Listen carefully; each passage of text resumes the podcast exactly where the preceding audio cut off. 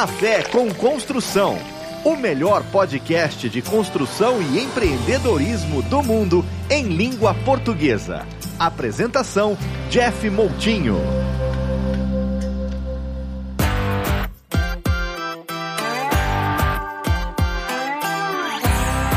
Dia, boa tarde, boa noite. Seja bem-vindo, seja bem-vinda ao Café com Construção, o podcast que trata de educação e empreendedorismo na construção civil em todo o globo. Onde você está? Brasil, Estados Unidos, Portugal, Guiné-Bissau, Cabo Verde, São Tomé e Príncipe, Angola, Moçambique, Timor-Leste e você também em outros países pelo mundo. E hoje eu tenho a honra de receber aqui no Café com Construção um mineiro natural ali de Laranjal, José Inácio da Silva Pereira, mais conhecido como Pachecão. Pachecão é sinônimo de alegria, criatividade e irreverência. Seja bem-vindo, Pachecão, aqui no Café com Construção. É um prazer, meu querido Jeff, estar com você no Café com Construção, falando para as pessoas, para os brasileiros e para todos aqueles que falam português que podem nos entender agora a nossa mensagem, né? E exatamente, eu sou de Laranjal, nasci em Laranjal, morei no Rio de Janeiro, morei em São Paulo, hoje eu moro em Belo Horizonte. E é um prazer estar aqui com você, meu irmão, compartilhando com você maravilhas que a vida é maravilhosa, né?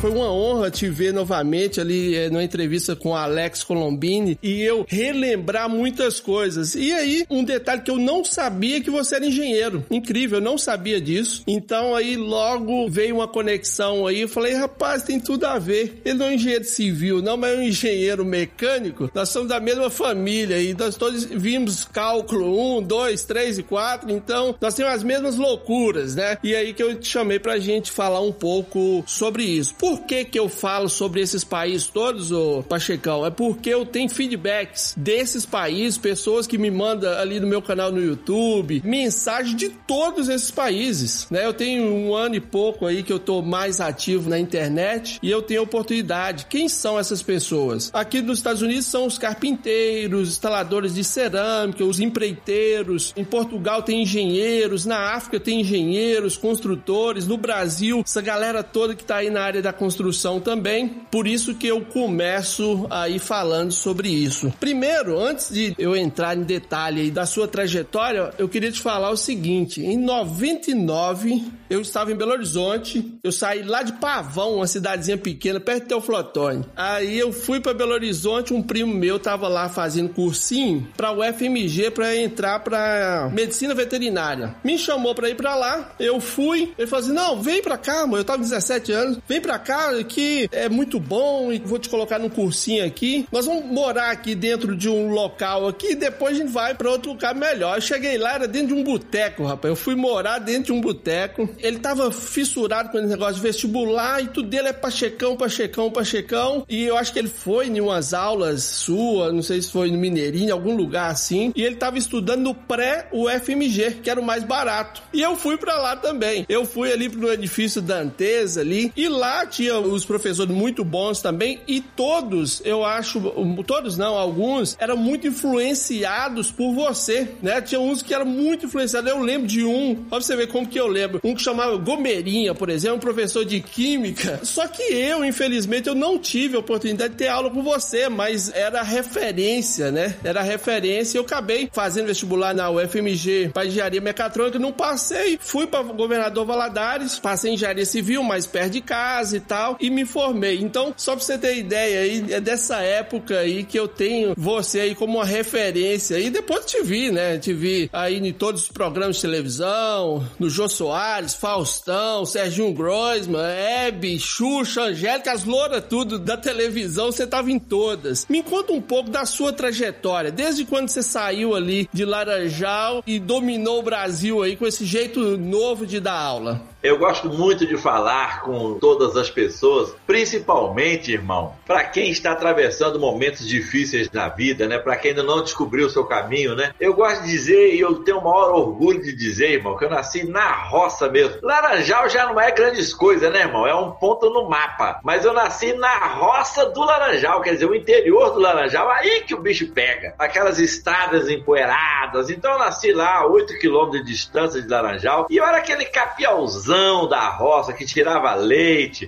meu pai, buscava as vacas lá no pasto. Meu pai era um camarada muito rigoroso. E aí, rapaz, eu fui crescendo e tal, e eu era leiteiro, levava o leite na cidade, né? E aí, meu irmãozinho, um dia eu queria namorar umas meninas lá em Laranjal, e aquelas meninas não queriam nada comigo. E aí, eu queria ficar afim de uma menina lá, rapaz, gostar de Chico Buarque de Holanda, né? Aí eu falei assim, vou aprender a tocar violão para cantar que nem Chico Buarque. Aí eu cantei que nem Chico Buarque, mas não levei não, irei com ela, que ela não topou rolar. Aí eu fiquei com um plano na minha cabeça, que é muito importante, né? A coisa mais importante das nossas vidas é ter um objetivo, é ter um projeto de vida, é ter um foco. O que é que você quer? Isso é fundamental. Sem isso não dá para viver. Aí eu queria fazer um disco na Polygram, onde gravou o Chico Buarque de Holanda. Polygram, irmão, era a maior gravadora do planeta. Era em Londres que ela ficava, né? E era só cara feroz que gravava lá. É Bee era Rolling Stones, era Paul McCartney. E eu queria gravar lá, rapaz. Olha a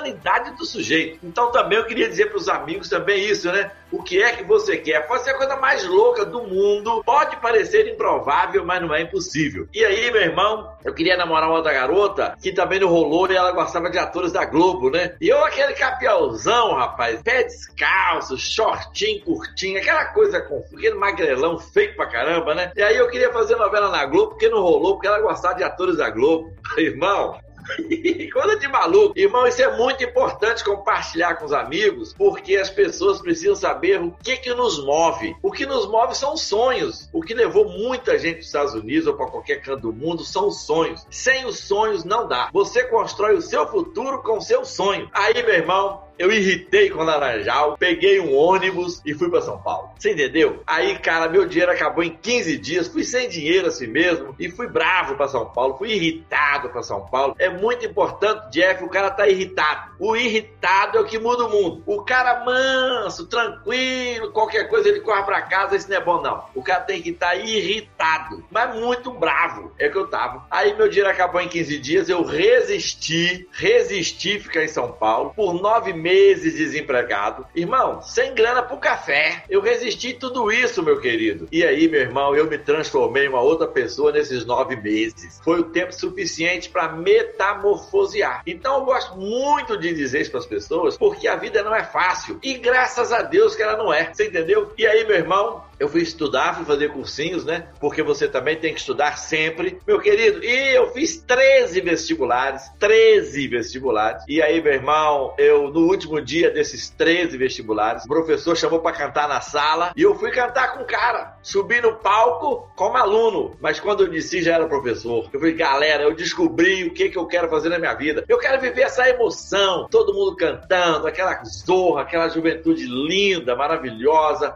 E cara, isso aqui é bom demais. Eu vou ser professor de cursinho. Aí eu decidi ser professor de cursinho cantando, fazendo aquela emoção, aquela vibração. Meu querido, então as coisas que a gente tem que ter na vida: projeto de vida, saber onde quer chegar e ter muita determinação e encarar qualquer desafio, meu irmão. Isso você estava na faculdade ainda, quando você entrou no cursinho? Não, não, eu estava com quase 23 anos, só tinha feito cursinhos naquela época, não tinha passado em nada. Eu fui passar no vestibular com 23 anos. Então, meus amigos, meus primos já tinham formados. A minha mãe falava assim: meu filho, o seu primo, três anos mais novo, já passou no concurso do Banco do Brasil. Eu falava assim: ô primo maldito, tudo dá certo na vida desse cara. E na minha vida é só caos, só derrota, só fico perdendo. Eu não consigo nada. Eu sou um azarado. Você entendeu, meu irmão? Aí teve uma virada aí, né, Pachecão? Aí acontece alguma coisa que foi essa referência que você teve aí dessa pessoa acreditar em você, te chamar ali e você viu que você se descobriu, né? Isso. Aí exatamente. O professor falou assim: alguém quer cantar comigo aí? Aí eu levantei a mão e falei assim: vem cá, meu filho. Foi aí, cara. A gente tem que encarar. Às vezes, ô Jeff, as pessoas passam pelo mundo, irmão, sem saber para que é que ela veio aqui. Eu sempre digo o seguinte: você tem dois dias importantes na sua vida: o dia que você nasceu e o dia que você descobriu por que você nasceu, para que você nasceu, qual é a sua missão. Irmão, aí quando você descobre o que você gosta, cara, a sua vida é outra, você faz as coisas com prazer, você nem trabalha mais. E aí eu fui pra sala de aula, irmão, e peguei uns alunos difíceis uma vez, que eu peguei um supletivo, só tinha louco naquele supletivo, os caras bombaram meu quadro, mas só a zorra total, que também foi maravilhoso aquela turma difícil, né? Porque ser bom professor pra turma fácil, qualquer um é. Ser bom profissional para as coisas fáceis, qualquer um é. Agora quero ser bom, quero ver o cara bom, é no mar revolto, aquelas ondas de 18, 20 metros, pilotar um navio é aí, você entendeu? Eu entrei na turma de supletivo, rapaz, só tinha louco naquela turma, era maconheiro, era todo tipo de pessoa que você encontrava ali, e ninguém queria estudar, e eu querendo ensinar. Meu irmão, aí eu falo de vendas, né? Eu hoje faço muitas palestras para vendedores, né? Eu falo, gente, eu vendo um produto que ninguém gosta, eu vendo um produto para um cliente que ele odeia o meu produto, o meu cliente não tem peso, não tem forma, não tem cor, não tem cheiro, e além de tudo, rapaz, meu cliente não tem dinheiro, e eu quero ganhar dinheiro com isso. Você entendeu? Coisa de louco. Aí, meu querido, me bombaram o quadro, eu subi na mesa e cantei uma música. Eu cantei a música que eu cantei lá no, no cursinho, aí eu fui cantar no supletivo. Aí um aluno aluno supletivo falou assim: ah, professor, todo dia que você voltar aqui vai ter que cantar com a gente. E se não cantar, o pau vai comer aqui dentro. Eu falei: eu canto, meu filho, eu canto. Eu preciso desse emprego. E aí, ô Jeff, a vida é linda demais. Tem muitas pessoas que vê muitas dificuldades na vida. Que nada, rapaz. As dificuldades são as oportunidades. Essa é a diferença entre o pessimista e o otimista. O pessimista vê dificuldade. E o otimista vê em cada dificuldade uma oportunidade. E aí, irmão, eu comecei a cantar nas salas, aí 20 anos depois isso virou um disco de física.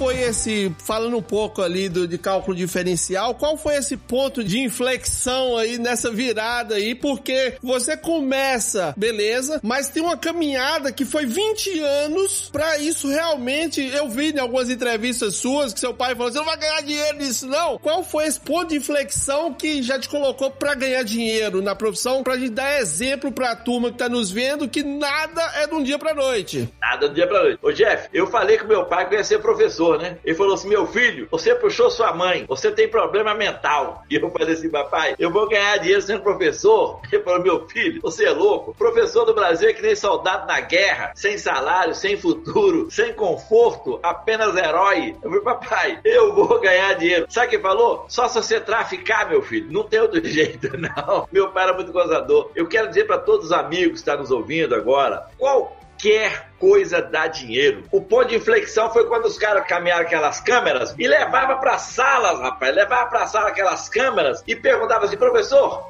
canta uma música aí que eu quero gravar para guardar de recordação. Irmão, aí eu comecei a cantar, e daí a pouco chegava outro cara com a outra câmera, professor, canta de novo aí pra eu gravar. Aí eu falei assim, vou gravar um disco e vou vender pra esses caras, pra esses caras nunca mais ficar pedindo pra eu gravar no final do ano, para gravar uma música, para guardar de recordação. Aí eu comecei a fazer um disco, rapaz. Eu fiz um disco, levado na Regina Casé, e depois nós fomos no Jô Soares, que foi o momento máximo. O momento mais louco que eu vivi ali foi que eu fiz vestibular com os meus meus alunos antes do disco. E eu passei em primeiro lugar. Você entendeu? Eu fiz o vestibular para ajudar os meus alunos a estudarem. Aí, rapaz, eu passei em primeiro lugar. Aí eu fiz o disco, fiz livro e fiz disco. Quando eu fui no Jô, eu já estava com tudo pronto. Então, o que eu quero dizer para os amigos, independentemente da profissão, Jeff, seja ele pedreiro, engenheiro, professor, qualquer um médico, qualquer um que está nos ouvindo agora, é o seguinte: atender bem o cliente, fazer com que o cliente apaixone pelo nosso trabalho, jogar limpo com todo mundo. Foi o que eu fiz com meus alunos, irmão. Eu ajudei ajudei os caras a passar no vestibular, eu fiz disco pros caras, eu fiz livro de física pros caras para ajudar os caras a passarem. Meu amigo, foi o meu aluno que me levou no jogo. Quem vai nos indicar o caminho, quem vai nos abrir a porta, são as pessoas que a gente conhece. Por isso que é sempre bom fazer o máximo quando você está trabalhando, tem sempre alguém te olhando. Aí o camarada, o que, que aconteceu? Meu aluno foi passar férias em São Paulo, levou na produção do jogo e o jogo me convidou. Eu fui lá por causa de aluno. Nunca pensei que eu iria no jogo. Naquele momento, foi 97 que eu fui no Jô. Irmão,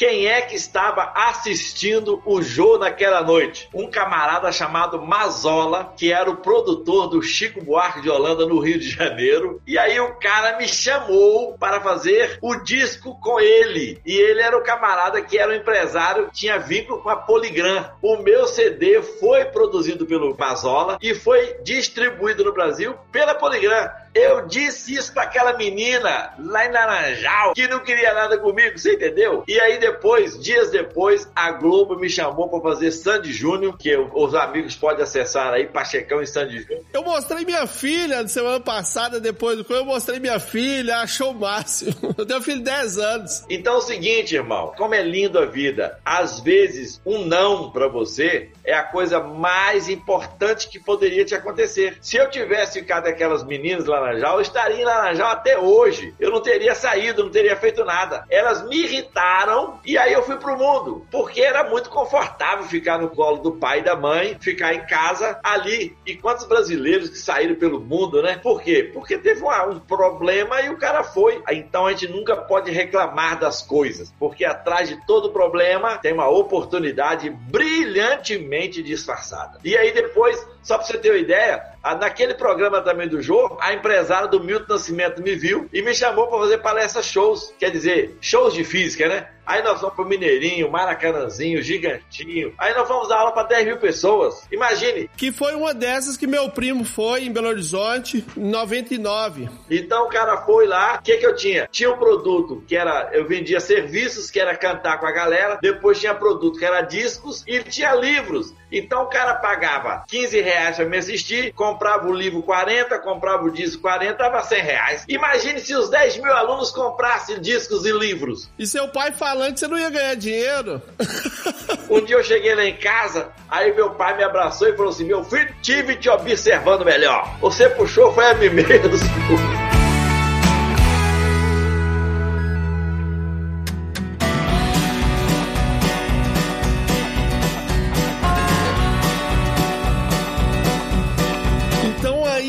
Foi o ponto que você foi reconhecido nacionalmente, tá nos ouvindo aí pessoas que tá na construção, às vezes um pedreiro que começou, um engenheiro que já tá há 10, 15 anos formado e tudo, ou mesmo um professor e ele ainda não foi reconhecido. A gente sabe que tem a hora, é só continuar. Direção, você fala muito sobre direção, então você tendo a direção certa é pegar e continuar, né? Depois muita gente vai falar, ah, foi de um dia pra noite. É, esse dia pra noite são são 20 anos. Dá uma virada, mas você tem que estar no jogo. Para você ser visto, você tem que estar no jogo. Quem desistiu não vai ser visto. Só pra você entender, eu tô aqui nos Estados Unidos há vai fazer 5 anos. Sou engenheiro também, sou professor também. Trabalhei no Senai. Sempre eu tive envolvido educação, engenharia e educação profissionalizante. Sempre. Eu saí do Brasil quebrado, quebrado. Eu tinha uma construtora, cheguei a ter 100 funcionários e vim recomeçar. Chegando aqui, trabalhei instalando cerâmica 2016, o ano todo, joelhados, joelhos sangrando, mas eu fiz uma coisa que eu vi em uma entrevista sua. Deixa eu ver quais as armas que eu tenho para lutar. Acontece com muitos que vêm para cá, Pachecão, eles querem esquecer o passado. E não pode, você tem que ver quais as armas. Eu coloquei em cima da mesa todas as armas que eu tinha. Sou engenheiro, professor, eu criei uma escola de construção, tive em três anos e pouco 700 alunos, curso de instalação de cerâmica, cerâmica, curso de carpintaria. Pra falar, cara, você não sabe bater um prego, como você dá aula de carpintaria? Contratei os melhores instrutores, os melhores carpinteiros, os melhores instaladores de cerâmica, engenheiros para dar curso de leitura e interpretação de projeto. Duas coisas que eu aprendi muito com você, porque eu me preparei para conversar com você, é a questão de usar todas as armas que tem e também outra coisa que você falou, desarme, cara. Vem desarmado, coloque as facas Sempre eu falava assim, baixa a guarda, mas você usou guarde as facas, guarde as facas e vem de peito aberto, as coisas acontecem. Toda a sua história. Hoje eu tô sendo reconhecido na comunidade, criando mais negócios, vamos abrir mais escolas nos Estados Unidos todo, por conta disso, entendeu? Então eu tenho aprendido muito com você. Uma coisa, tipo assim, a gente vai contando toda a sua história aí, eu vejo que você trouxe um elemento muito importante para dentro da sala de aula, que é a questão da música, do teatro da dança, das histórias, da atitude. E eu acho que todo profissional tem que entender de história, história de contar a sua história. Você contar a sua história. Todos nós, do dia que a gente nasce, a gente tá construindo uma história que dá livro, que dá filme. É só a gente saber a forma que a gente vai contar isso pra gente ajudar as outras pessoas. É isso que você faz. Você motiva muito isso. Agora eu queria uma, uma visão sua sobre a atual escola do Brasil, não vou nem falar do mundo, do Brasil, do seu ponto de vista, três coisas que poderiam ser exploradas mais na educação hoje e não é explorada da educação pública. O que, que você acha que poderia ser do lado tanto do professor, iniciativa do professor e do Estado? O que está faltando na escola hoje muito é empenho, é comprometimento. Comprometimento da família e dos professores. O aluno, ele não sabe, ele está em formação, ele não tem noção do que, que é bom para ele, do que, que não é. Ele precisa da retaguarda da família. Então, o professor hoje, o que está faltando? Ele tem que dar aulas, aulas, pô, que o camarada que esteja na vibe dos alunos, na, na linguagem dos caras. Então, você tem que conhecer o cliente, como a gente sempre fala. A meninada gosta de quê? De música, gosta de filmes, gosta de dança. Então você tem que levar a sua matéria para promover na sua aula coisas que sejam interessantes para os meninos. Não é aquela aula maçante, aquela coisa que ninguém gosta. É levar vídeos, mostrar alguns filmes e dentro disso você dar a sua aula. E até mesmo o professor fazer algumas aulas engravadas, interessantes nos laboratórios ou na natureza. Fora da sala, né? Fora da sala, exatamente. Agora, outra coisa também, os pais têm que parar de cobrar dos alunos a nota. Porque o menino faz o seguinte, o menino estuda só para prova. Aí ele só vai estudar no dia da prova para não esquecer a matéria. Ele vai lá, ele tira a nota que o pai pede para ele. O que o pai tem que pedir é conhecimento. O pai tem que pedir dele é a aprendizagem. Então ele tem que cobrar das escolas,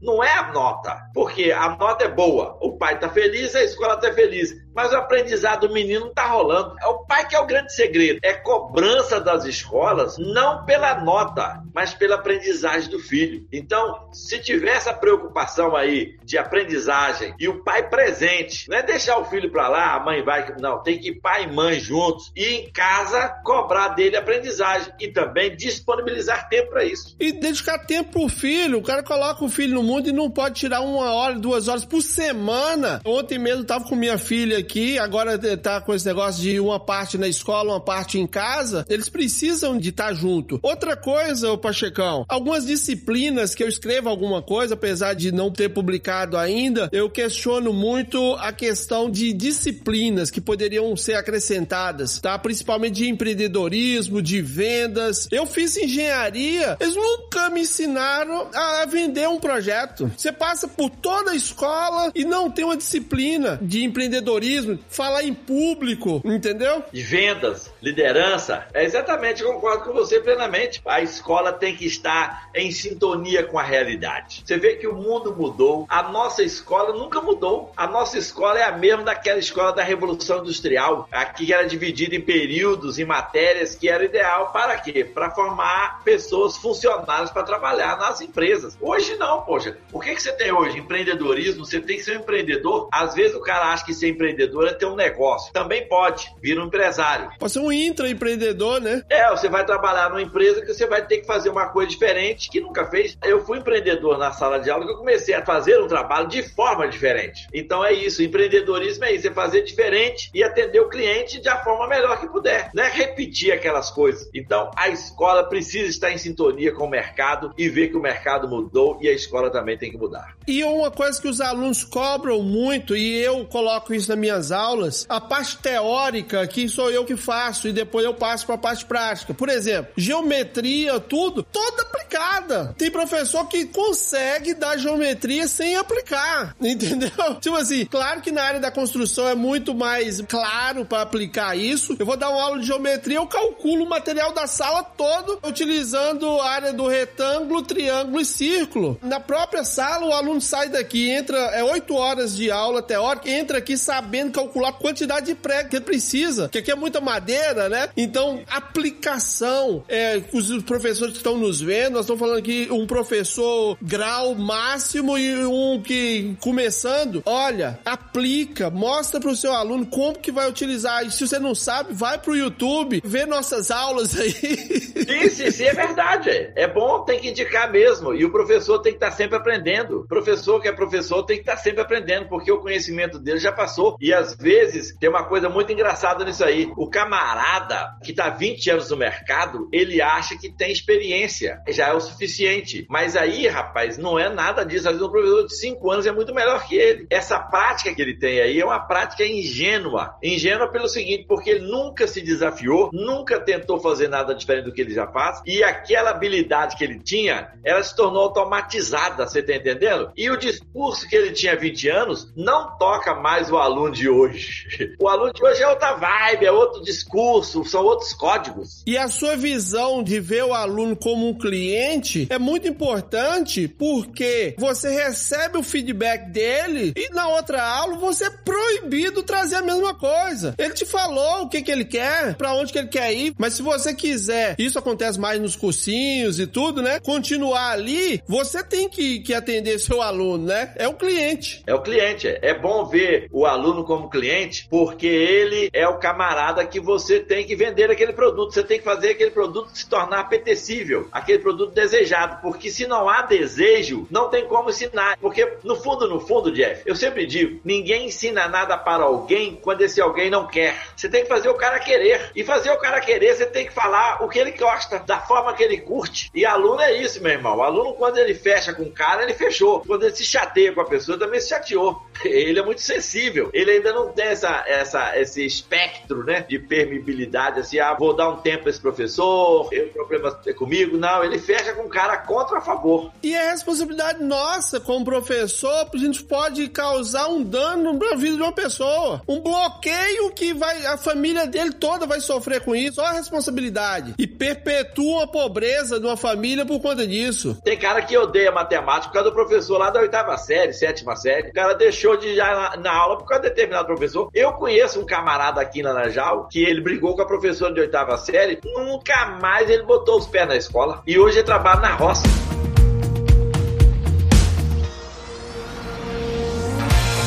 Muito voltado, assim, a gente teve muita conexão, eu acho que vai começar coisa muito boa entre a gente aí. Eu vi ali é, questão de, de sonhar, de ter metas bem definidas. Fala um pouco sobre isso aí, né? A pessoa aí que tá envolvida na construção, nós estamos falando aqui no Café com Construção, pra Europa, pra África, pro Brasil, a, a turma aqui nos Estados Unidos. Questão de ter metas e agir pra cima delas. É super, hiper, mega, ultra importante você saber o que você quer eu sempre misturo a física com a espiritualidade. É importante ter espiritualidade também. E Jesus, quando veio aqui, ele falou assim: quem pede, recebe. Ele falou isso: quem pede, recebe. Se o cara não sabe o que quer, ele ainda não pediu, ué. Ele não pediu. Eu quero, eu quero. Ó, eu lembro que eu morava em São Paulo, eu não tinha dinheiro pro café. Eu ouvia música de pai herói daquela novela Pai Herói. E ali tinha uma música que eu gostava muito, que era I Will Survive. Eu sobreviverei. eu imaginava, meu irmão, eu entrando em Laranjal, montado numa Mercedes. Aí eu não tinha dinheiro pro café, mas eu imaginei aquilo, meu sonho era aquele. Meu irmão, 25 anos depois eu entro em Laranjal numa Mercedes conversível, prata, linda, ouvindo numa pulsação total I Will Survive. Você entendeu? O cara tem que ter cuidado com o que ele pede. Tem que ter cuidado, tem que ter cuidado, exatamente. É isso aí. Porque vai acontecer. Então, eu quero dizer o seguinte: é o sonho é como se fosse uma ponte entre o momento atual e o futuro desejado. Não há nada como um sonho para você construir o seu futuro. Você constrói o seu futuro com o seu sonho. Então, é tudo com você. É você quem decide. Está na sua cabeça. É você quem escreve a sua história. Quem pede, recebe. E a física quântica, que é uma física que a gente sempre fala dela aí, e para quem não curte, para quem não entende, não tem problema, ela é uma coisa muito interessante. Ela fala o seguinte: todas as coisas são formadas de átomos. E os átomos têm um comportamento muito louco. Se você olhar para um átomo, ele tem comportamento de matéria. Mas se você não olhar, ele tem comportamento de onda. Então olha que lindo. Olha a importância de ter a meta. Quando você tem meta, você olha para aquilo que você quer. Eu quero um carro, eu quero uma casa, eu quero uma esposa linda, eu quero isso e aquilo outro. Então é o seguinte, como todas as coisas são formadas de átomos, quando você sabe o que você quer, mentalmente você está olhando para aquilo, está na sua memória. Então, aquela coisa, como a física fala, quando você olha para um átomo, ele tem comportamento de matéria. Então, para aquilo que você olha, vai materializar. Porque você olhou para um carro, eu olhei para minha Mercedes, eu olhei numa Mercedes chegando na Laranjal. A minha Mercedes foi melhor, porque naquela época não tinha conversível, e se tinha, eu não sabia. A meta, o objetivo, claro, eu quero um carro. Qual marca? Você entendeu? Eu quero uma casa. Qual que é a cara da casa? Qual que é o formato da casa? E um plano bem claro de como chegar lá, né? Exatamente. Você tem um plano, agora vamos partir para ação, porque só isso não é o suficiente. Aí nós vamos relacionar, fazer bem para as pessoas, trabalhar muito, capacitar todos os dias, estar sempre fazendo o máximo, o melhor. Atender bem não é obrigação, é oportunidade. Você vai conhecendo pessoas e são as pessoas, meu amigo, que vão abrindo as portas para você até chegar lá. Verdade, verdade. E você, ali eu, eu vejo que suas palestras e tudo é tanto inspiracional como ativacional. Não falo nem motivacional, não, é mais ativacional, né? Que vai fazer a pessoa levantar da cadeira e ir fazer. Porque tem muita coisa motivacional, né, né, né Pachecão? É coisa que o cara fala, mas ele nunca fez aquilo, né? Exatamente, ele falou, ele leu num livro, ele leu em algum lugar e tal, e não vivenciou aquilo, né? E eu gosto de falar sobre a minha história porque eu saí da roça sem nenhuma grana no bolso, sem nada nas mãos, e fui pra luta. E fui construindo construindo com os alunos. É, igual o que a gente tá fazendo aqui, é muito mais ativacional. Quem tá nos ouvindo aqui, ó, tem a oportunidade de começar a hora que acabar esse vídeo ou esse áudio, de já fazer contato, de escrever o que você quer. Eu tô escrevendo sobre uma teoria, a inteligência dos antigos. Meu pai fazia o seguinte, eu chamo isso de, de retina seletiva. Ele funciona como se fosse a questão da lei da atração. Eu até pensei, falei, eu não acredito, entre aspas, na lei da atração e consigo tudo que eu quero. Mas um texto comercial. O que que meu pai fazia? Quando a gente perdia, ele perdia uma chave, o que que ele fazia? Ele eu e minhas duas irmãs. Ele falava, ó, rei das chaves, faz com que eu encontre a chave agora. Olha a inteligência. O que que ele tava fazendo? Ele tava dando um comando para ele e mais três pessoas, então ele aumentou a capacidade em quatro vezes, mandava a gente anular todas as outras informações e focar na chave. Escaneava todo o ambiente, a gente encontrava em segundos a chave. Segundos. Eu peguei isso agora que eu fui lá em março, eu falei, pai, tô preparando um livro para nós dois escrever. Retina seletiva, aquela teoria, ele riu e tal. Eu falei, eu quero saber o fundamento disso, porque eu comecei a aplicar e começou a acontecer coisa incrível. Aí eu comecei a aprender a ativar isso, por exemplo, para me buscar parceria, para me buscar sócio, para me buscar um local para minhas escolas. Eu comecei a escanear o espaço, anulando todas as outras coisas e querendo ou não, é a mesma coisa. Aí você começa a encontrar as pessoas certas, começa eu, eu estar aqui conversando com você, tudo isso é um todo, né? É verdade. E aí a explicação que a gente dá, que os, que os cientistas hoje usam muito, é exatamente a física quântica. Você tem que ter o foco. Qual que é o seu objetivo? As pessoas às vezes atiram para tudo quanto é lado, não pode. Você tem que ir naquela direção, porque Chacrinha já dizia isso, nosso grande Chacrinha. A coisa mais difícil na vida é saber o que se quer. Mas uma vez que você descobre, aí a vida fica fácil.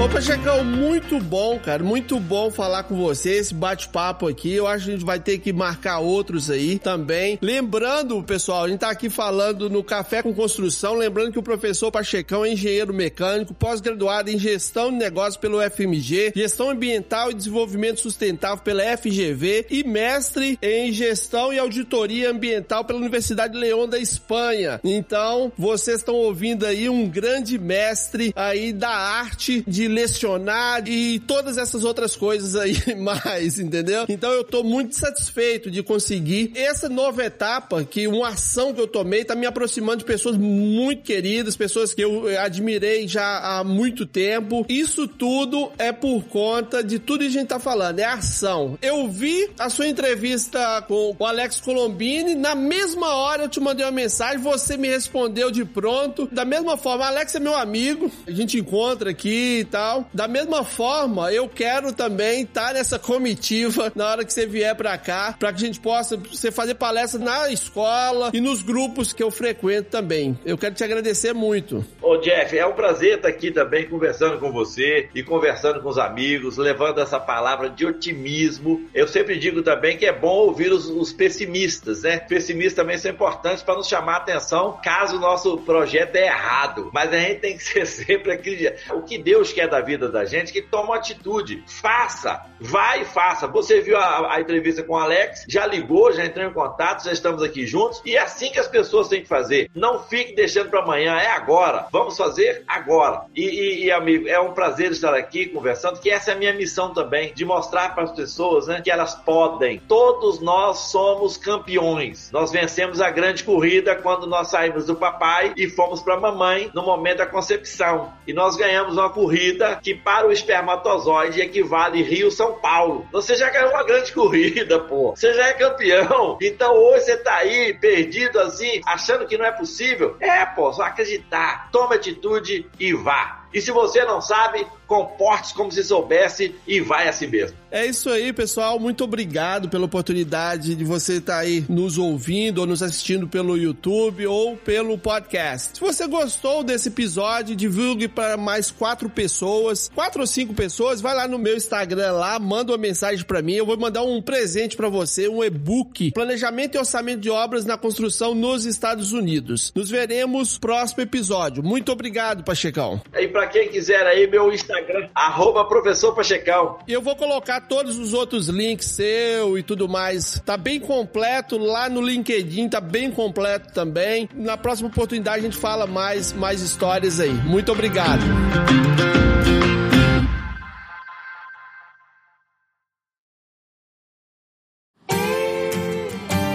Você ouviu Café com Construção. Oferecimento Escola da Construção e apoio ao construtor. Acesse escolausa.com e nos siga em nossas redes sociais.